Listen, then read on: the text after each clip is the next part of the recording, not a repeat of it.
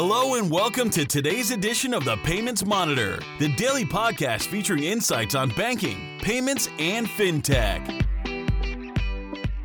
Good morning. Welcome to the Payments Monitor. My name is Faisal Khan. Today is the 15th of October 2015. Some trending stories today are Wearable payment technology has another player. Watchmaker Swatch has decided to enter the market.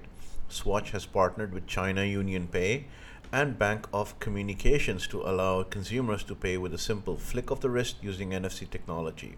The watch is called Bellamy in reference to Edward Bellamy, the author of an 1888 novel that envisioned a utopian world paying with payment cards.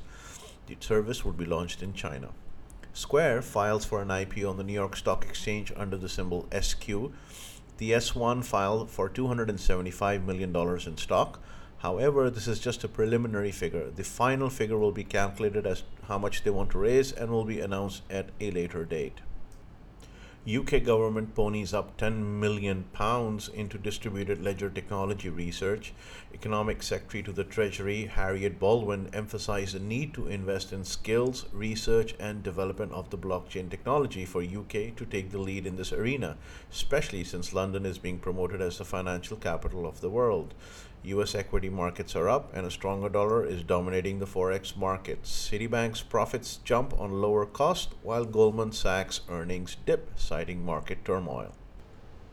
Recently, the World Bank made a very significant change to its poverty line. It increased the measuring baseline from $1.25 per day to $1.90 per day.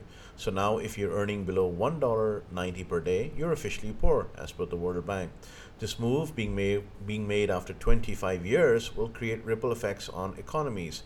Statistics that were earlier pegged to the $1.25 per day have now changed and now many, many, many people will be pegged under the poverty line millions just became poor again.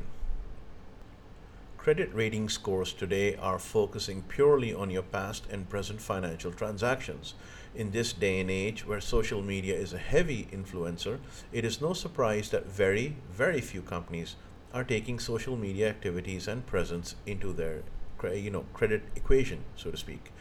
In other words, what happens when social media or social or social media equity is being ignored?